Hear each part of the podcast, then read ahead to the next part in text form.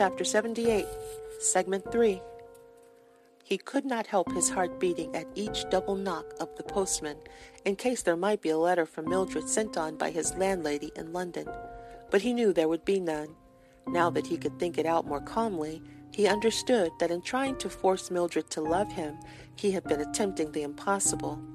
He did not know what it was that passed from a man to a woman, from a woman to a man, and made one of them a slave. It was convenient to call it the sexual instinct, but if it was no more than that, he did not understand why it should occasion so vehement an attraction to one person rather than another. It was irresistible. The mind could not battle with it. Friendship, gratitude, interest had no power beside it. Because he had not attracted Mildred sexually, nothing that he did had any effect upon her. The idea revolted him.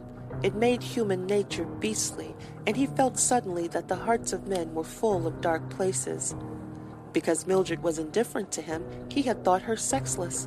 Her anemic appearance and thin lips, the body with its narrow hips and flat chest, the languor of her manner, carried out his supposition and yet she was capable of sudden passions which made her willing to risk everything to gratify them.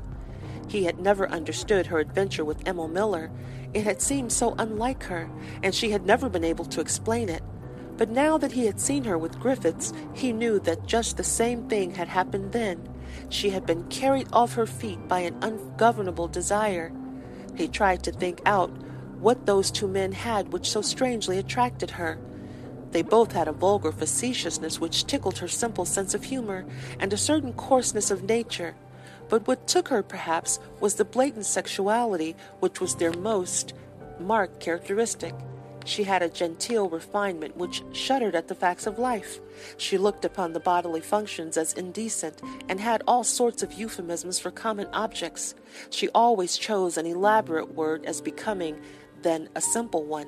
The brutality of these men was like a whip on her thin, white shoulders, and she shuddered with voluptuous pain. One thing Philip made up his mind about. He would not go back to the lodgings in which he had suffered. He wrote to his landlady and gave her notice. He wanted to have his own things about him. He determined to take unfurnished rooms.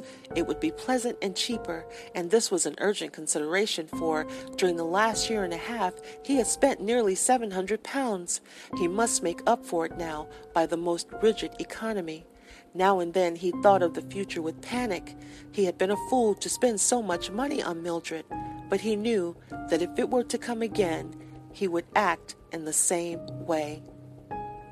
It amused him sometimes to consider that his friends, because he had a face which did not express his feelings very vividly and a rather slow way of moving, looked upon him as strong minded, deliberate, and cool.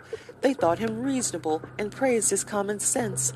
But he knew that this placid expression was no more than a mask, assumed unconsciously, which acted like the protective coloring of butterflies, and himself was astonished at the weakness of his will.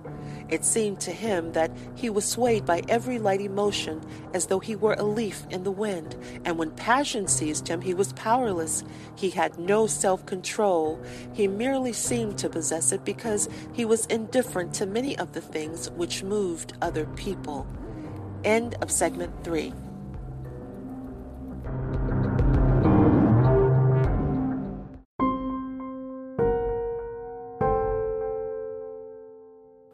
Chapter 78, Segment 4. He considered with some irony the philosophy which he had developed for himself, for it had not been of much use to him in the conjuncture he had passed through, and he wondered whether thought really helped a man in any of the critical affairs of life. It seemed to him rather that he was swayed by some power alien to and yet within himself, which urged him, like the great wind of hell which drove Paolo and Francesca ceaselessly on. He thought of what he was going to do, and when the time came to act, he was powerless in the grasp of instincts, emotions, he knew not what. He acted as though he were a machine, driven by two forces of his environment and his personality. His reason was someone looking on, observing the facts but powerless to interfere. It was like those gods of Epicurus who saw the doings of men from their empyrean heights and had no might to alter one smallest particle of what occurred. End of segment 4.